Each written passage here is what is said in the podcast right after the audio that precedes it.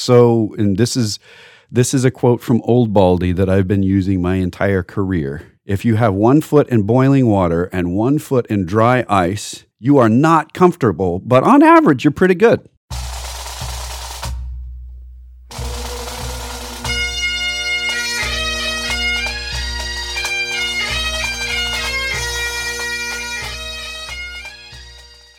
Once more unto the breach, dear friends.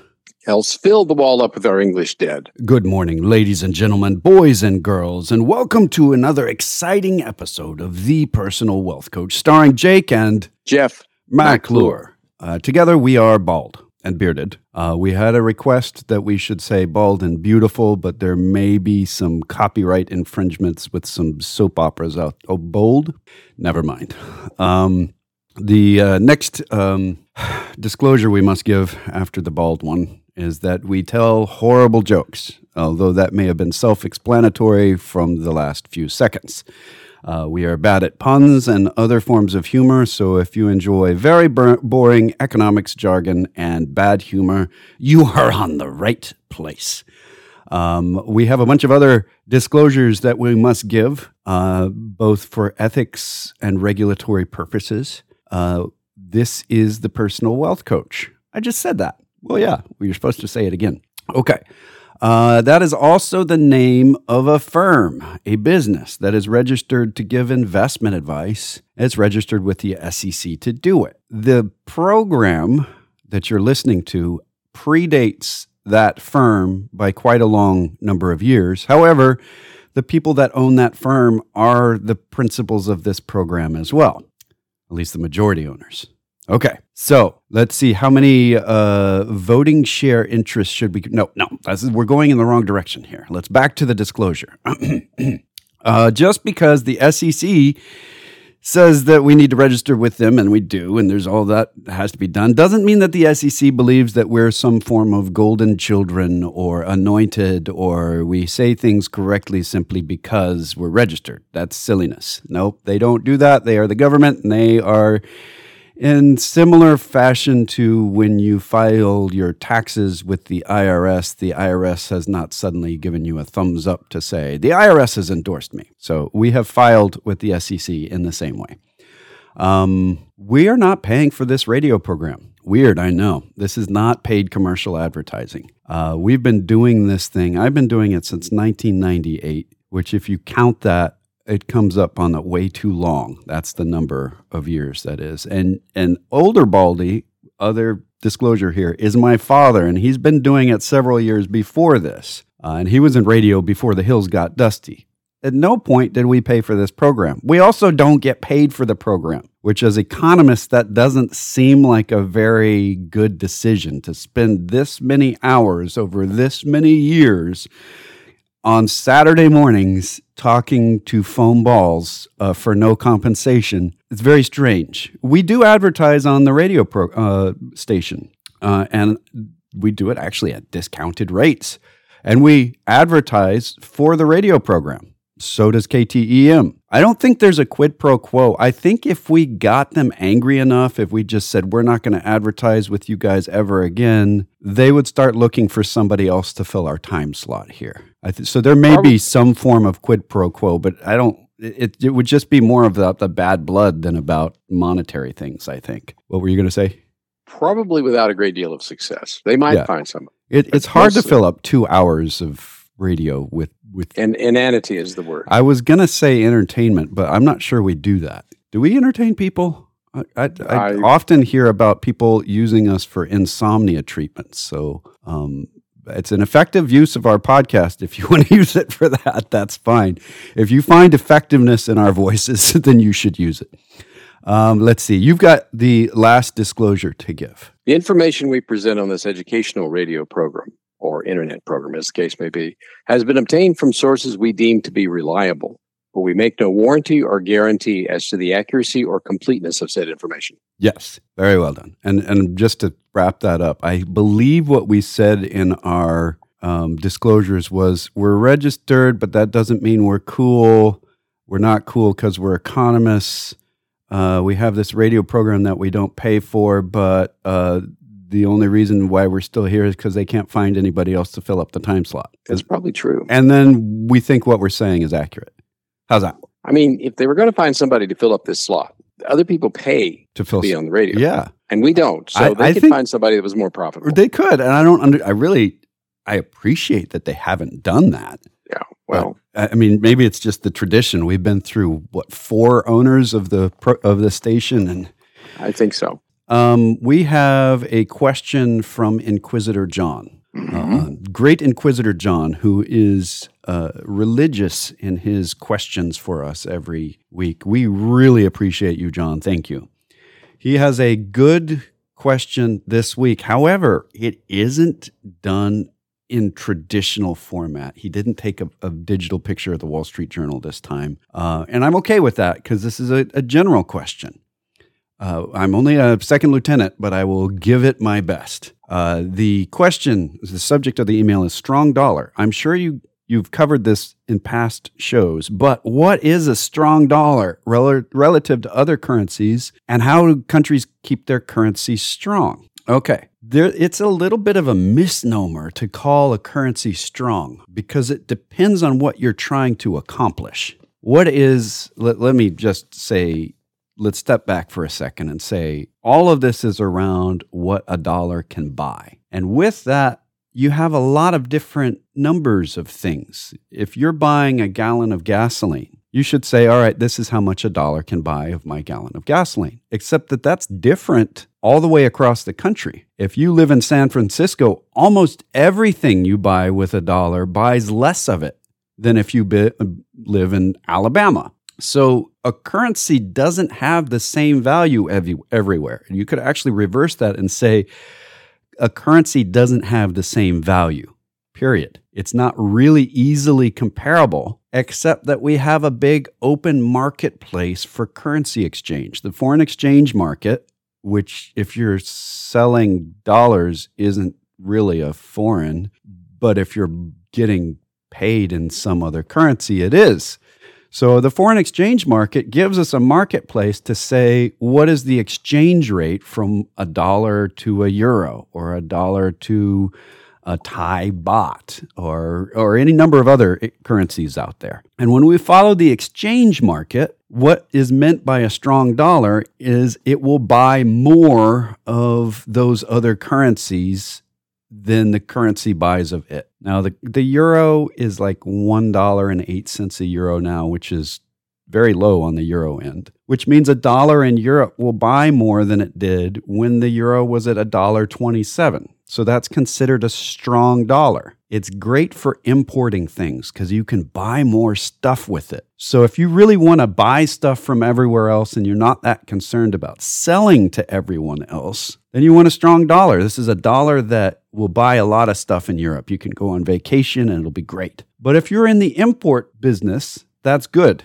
If you're in the export business, it's really bad because you've got to convert your goods, which you put together using dollars to pay people and dollars to buy the stuff with. And now you have to sell it into a market where that, by very definition, means it's more expensive. So a strong dollar is great for a net importer, which we are. We import a lot more than we export. Uh, we're a net exporter of oil and a net importer of almost everything else that we import. So we're a net exporter of corn and of wheat and a whole number of other things, but we're buying a bunch of stuff from other places.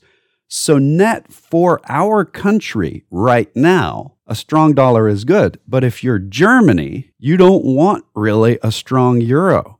Their economy is based on exports, on getting stuff to China and the other countries of the world where they want their prices to be lower in competition. If you're China, you don't want a strong yuan. The vast majority of their economy is based on exports. And if exports is the majority of your economy, just having a air quotes around this, please, weak yuan allows your price to be lower. Now there's a different value in the United States for a dollar than outside the United States for a dollar. You don't have an exchange rate between California and Alabama but there's obviously a different value in what those dollars are buying.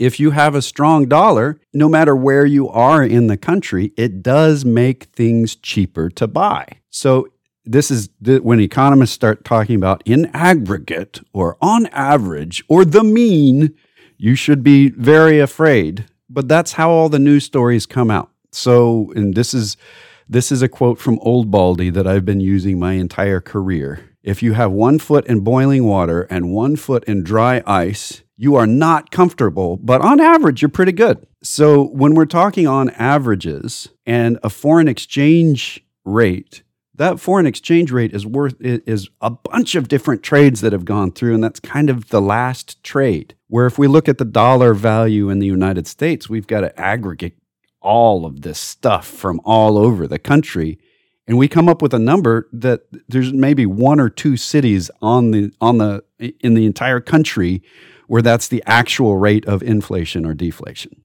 the dollar is not like other currencies that's probably the first thing in trying to understand the dollar that you need to get in your head. The dollar is the global currency. It is the first true global currency since the Roman denarius. Right. There were attempts at it with the pieces of eight, the the the and, Spanish, and after Spanish that doubloon. The doubloon, and after that with the pound. But the dollar has bridged the entire planet, where the pound was very close to a big amount of it, but not so all the way there. When we look at the dollars in circulation to determine which use, which is a big point of some people, they look at the money supply and they look at the money supply and say that's what the Fed should be looking at because they quote Milton Friedman, who said that's the big issue. Well, it was at the time when Friedman was first writing.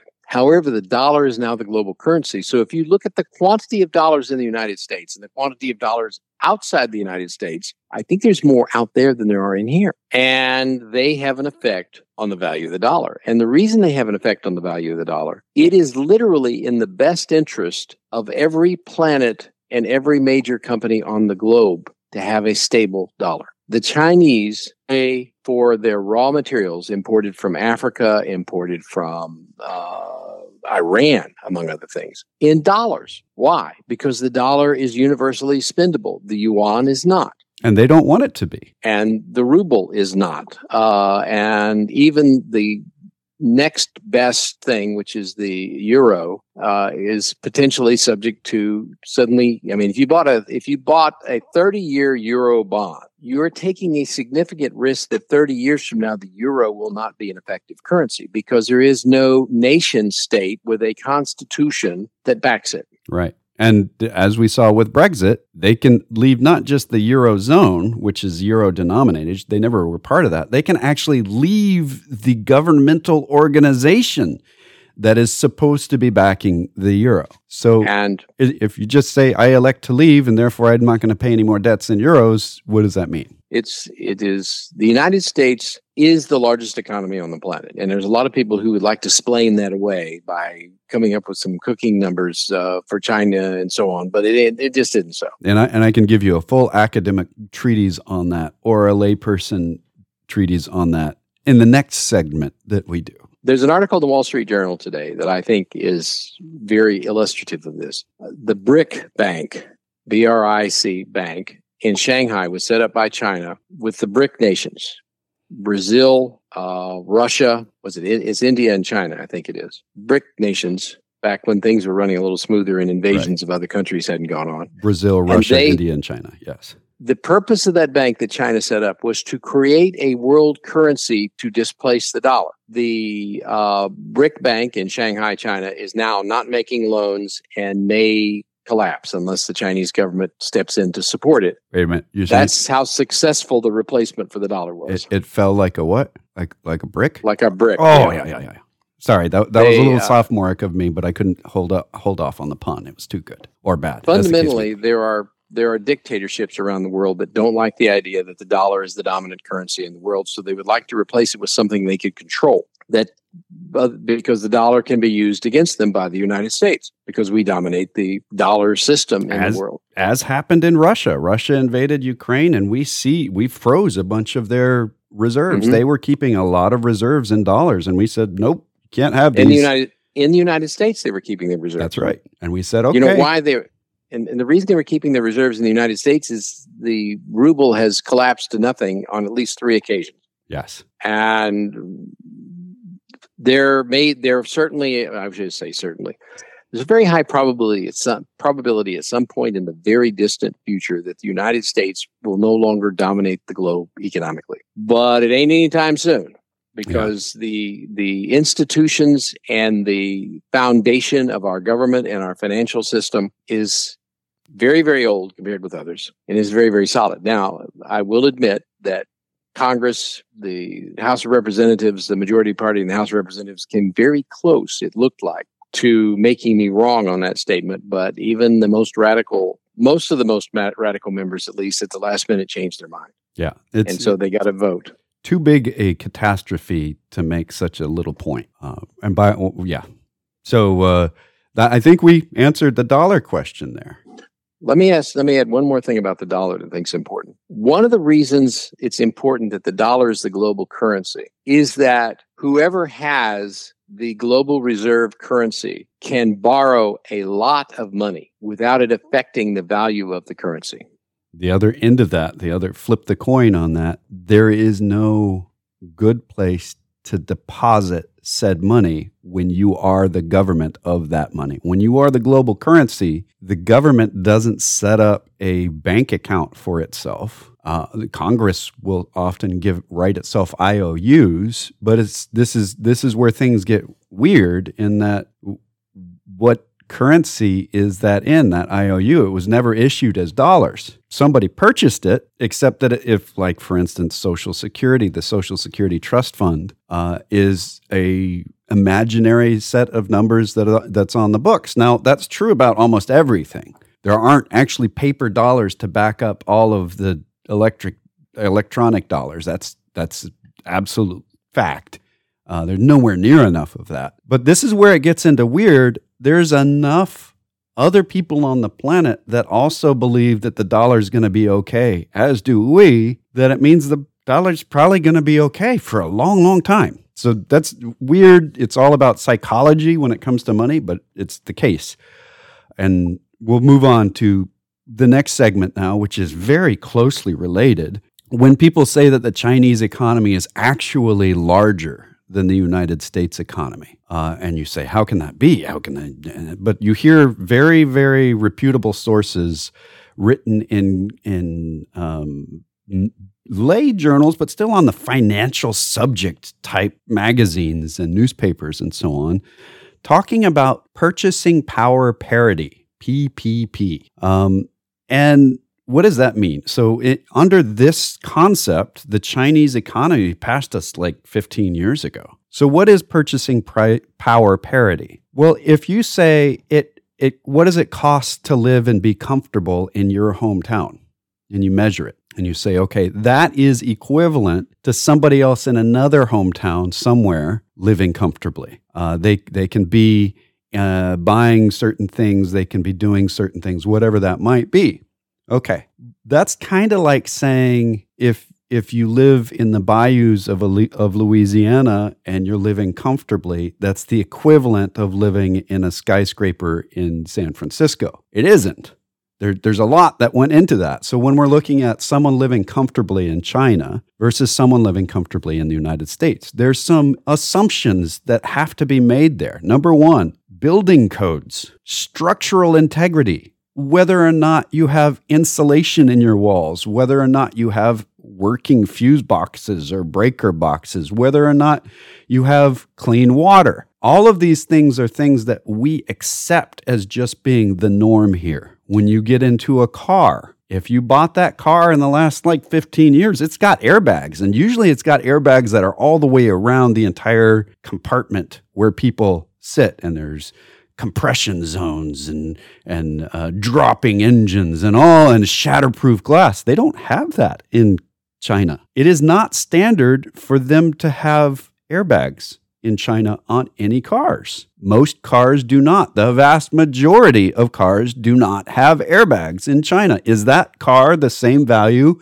as a car in the United States? No, no. You would not pay for that car at the same price that you're paying for this car. So PPP, purchasing power parity, had this advent in the early parts of the century, the very early parts of the 21st century. And it was thought, oh, this is a great way we can look around and we can just measure and we can say, just to exist, they're as wealthy as we are but the in-depth review of the subject hadn't come out till much much later. And most people that write using purchasing power parity it's kind of like a milestone. You can tell when they went to school if they went to school for economics. It generally means that they went to school somewhere between the year 2000 and 2006 because it's not taught with the same vehemence as it was then and people still think it sounds very sophisticated, but it's really not arguable. If you have a television, your television is vastly better than a household in China's television. If you're eating food, it has more vitamins and gone through better testing. Uh, it's safer and more quality than the same food in China. You were going to add to this? You're defining us as moderates. I know. It's weird, isn't it? Because the extreme progressive branch on the left side thinks the United States is an evil, nasty, yeah. substandard country and everybody else must be better. Right. And the extreme right wing basically says the same thing. And the people, the closer you get to the middle, in my experience, the more people say, Yeah, I've looked at other countries and I've looked at other places, and this is about as good as it gets right. with all its warts and pimples. Yeah. Now, I will say, if you're extremely wealthy, Europe looks like a better fit. Yeah. And, and to put this in another frame, there is a country on the planet that per capita their income is far higher than anywhere else on the planet. And their standard of living is far higher than anywhere else on the planet. And it's not the United States, although it's true about the United States for most of the other countries. There's one country that's even head and shoulders above us. It's Switzerland. And if you look at the per capita wealth of Switzerland, it's a it's like all the rich uncles went there and stayed. Uh, they do. They- they did. At least they, they put their money there. Right. And so that country, which is very neutral and stays out of things, has been close to a superpower or a superpower for most of its hu- history. And that's sort of forgotten recently since they have been so quiet and neutral for the past hundred years or so. But there's the, a reason why the Vatican still hires a bunch of Protestants to come and guard the Pope. Uh, because it's the Swiss army and they are amazing. And there's still Swiss Army knives, and th- yep, those are cool too. Uh, just putting that out there uh, because it's interesting. Per capita, they they are still amazing. Um, I'm not saying that they're better or worse. That's like saying PPP. There's no better or worse. I love where I am, and my choice of PPP is living here. Um, yep. And when we actually compare validly, would you buy what someone else is living comfortably with at the same price that you're buying whatever it is you are buying. So would you would you pay $50,000 for a Chinese car that didn't have airbags? The windshield shatters when you hit it. Uh, the uh, seatbelts may or may not work, and you've got to crank the windows up and down with your arm. There's probably air conditioning, but maybe not heating, or vice versa. This is serious. I'm not I'm not exaggerating. This is what the traditional and new sales of cars are looking like in China. You can get better, but that usually might, means you're buying luxury rather than whatever's on the lot. Uh, and so PPP, I think I've I've said that enough. It's a cool concept, and I wish it were valid to say anywhere people live that's comfortable is the same value as living comfortably somewhere else. But then you could go to Papua New Guinea and say, look, this tribe is living very comfortably. well, yes, but I wouldn't pay the same for their tent as I would for my house. Uh, you're talking about wealthy per capita nations? Yep.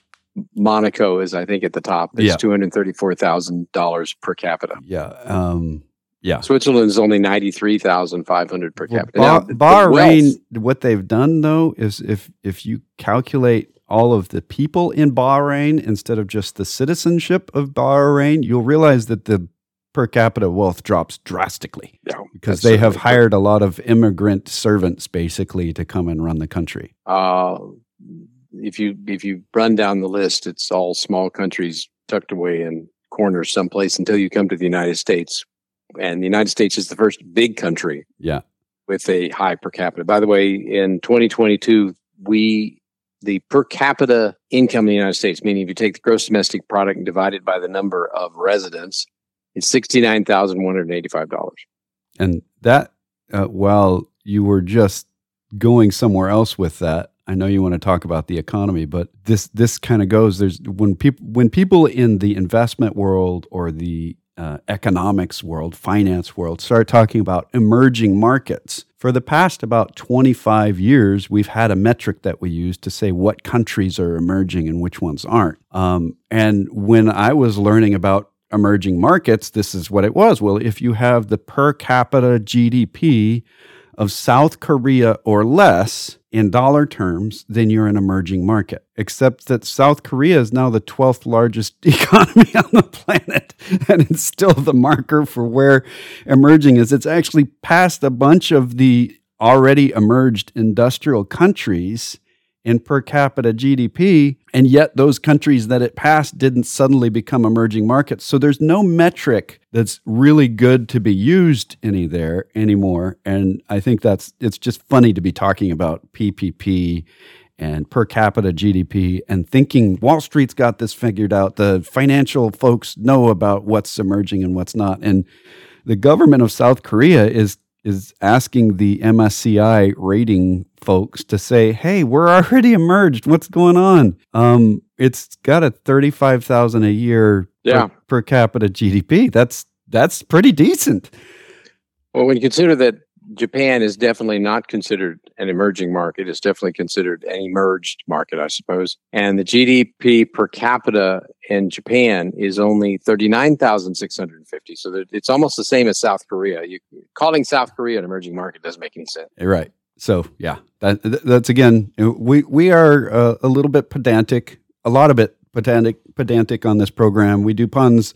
We also believe that there should be definitions for words like bull market and bear market and correction and what's an emerging market. But um, those are all defined, just like the names of wars. When I was growing up, I thought there was like a committee somewhere that uh, was getting together a bunch of historians or whatever said this is what we will call that war. Nope it's just consensus. It's just a bunch of people sort of saying that and enough people write about it using that name it sticks. So the great recession there was not a committee that says this shall be called the great recession.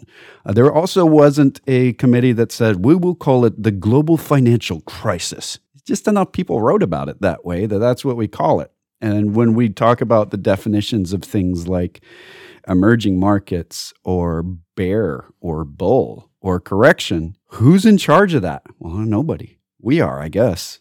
We can call things whatever we want. I'm going to call this a pig market.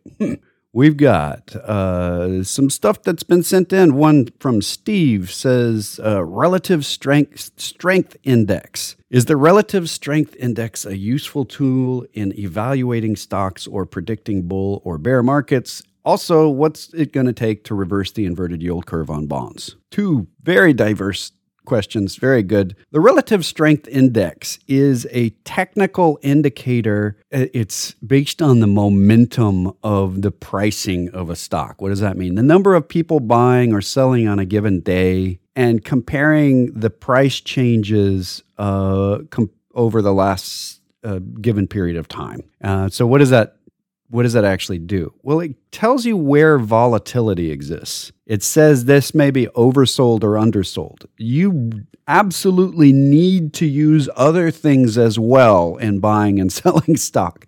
Uh, because you could look at it and it says, "Look, this is being sold quickly. I need to jump in and buy," and and without recognizing the fact that they just declared bankruptcy, something like that. So that's obviously over the top as an example. It is purely technical. It's all only looking at number of people purchasing or, or, amount of purchases, the change in value at the same time. So, is it useful as a measuring tool? Sure. Yes, absolutely. Is it predictive by itself? No. It needs other stuff added to it. Uh, and that's true with almost every technical indicator they are good tools so long as you know the fundamentals of the thing that's being measured at the same time. Uh, it's kind of like saying, can I navigate only by looking at my speedometer. Maybe, but it's probably not the safest move. You may need to be looking out the window as well. That you don't want to get too focused on one indicator. It's a good one to have. It just is not predictive on its own. You need to know why it is that the structural things that it's measuring are changing. Otherwise, it's just numbers. Um, and you might get right until you know the fundament. When you don't know the fundamentals, but you also might get wrong. So the other question he had, and this is one that I think you're going to have some input on as well, for sure, is what's it going to take to reverse the inverted yield curve on bonds to get that yield curve uninverted, a normal yield curve? The answer to that, from my perspective, is the Fed's going to have to sell, stop selling about 95 billion dollars a month uh, into the market on bonds. That will reverse it. They're selling a lot. They're bringing their balance sheet down. They're trying to pull money out of the economy and into those bonds by selling them. That's the major reason why the yield curve is inverted right now. It inverted when they started selling bonds, uh, and you can see what they're selling and say, "Oh, well, their their inventory of this kind of bond went down, and look over there, the interest rate on that same kind of bond went up." Uh, the Federal Reserve is the 600 pound gorilla in the room. There's something else here that's that is a bit of a conundrum, particularly among people who have read history and at least recent history. What happened when Paul Volcker raised interest rates the last time, about as much as as the Fed has raised interest rates this time, was that longer term interest rates didn't go up; they started down. Why did they start down after after the short term interest rates went up and the longer term interest rates went down? So you got an inverted yield curve. Why did they go down? Were, people were selling from the long term and buying the shorter term. The the the well, I, I think it's the other way around. oh yeah, right. yeah, I, yeah, that's uh, what I meant. Interest rates go down when the price of bonds go up. Yeah.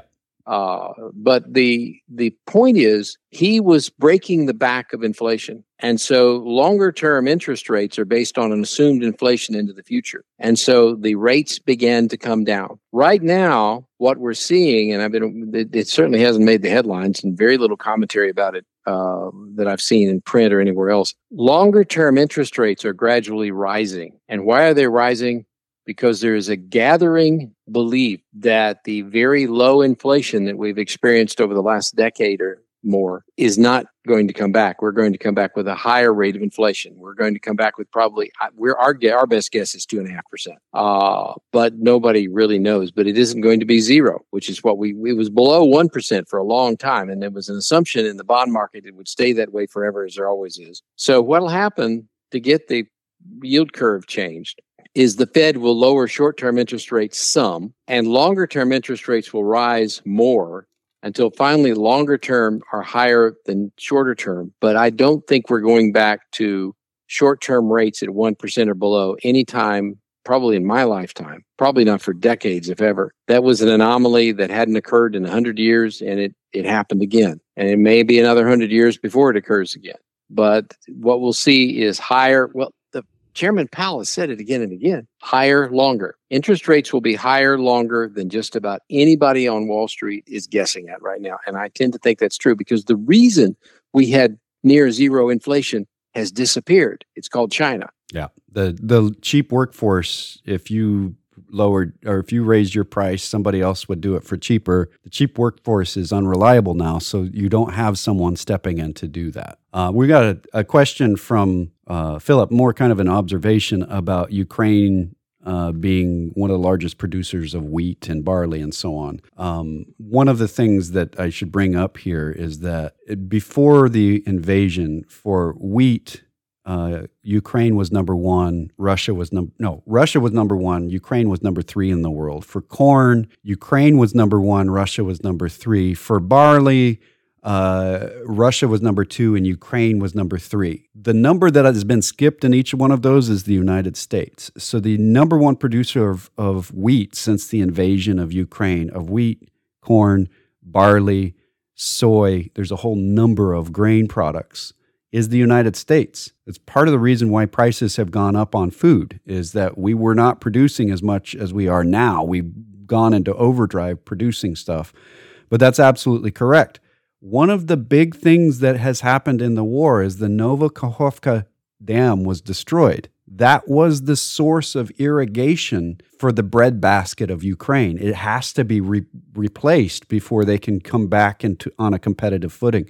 The reason why it's called Nova Kakhovka is because they had a Kakhovka dam that was destroyed in World War II twice, once by uh, the Ukrainian Russians, um, the Soviets, and once by the Nazis as they were leaving. So this new dam, which came in with a American designers, by the way. Just side note, interesting. Um, when it was destroyed, it it's being used as the source of the irrigation that puts Ukraine in the top three on the planet for producing grains of all kinds. So that's going to take some while to come back. Uh, we've benefited from that, but it's not something that we can be proud of. So we've got lots end. to talk about next hour on this subject of what is inflation? Where does it come from? Because there's a lot more that we know now than we knew even five years ago. It's fantastic. It's wonderful. Too bad that we had to experience it to learn about it. Oh, yeah, that wasn't so good. But uh, the rest is good. If you would like to talk to us off the air, we have uh, voicemails waiting, real live people during the weekend. Uh, we're gonna we are the personal wealth coach, and we give investment advice at a fiduciary level, customized to the person. We also do portfolio management at the same time. So the local number is 254 947 1111. You can reach that line toll free at 1 800 914 7526. That's 800 914 plan. You can go to our webpage, thepersonalwealthcoach.com or tpwc.com, where you will see our famously made for radio faces, our wonderful staff. You can uh, read our newsletter, sign up for it. You can listen to radio programs going way back. Uh, you can find our podcasts wherever podcasts are. Uh, contact us on the contact form or email at jeff at tpwc.com and jake at tpwc.com.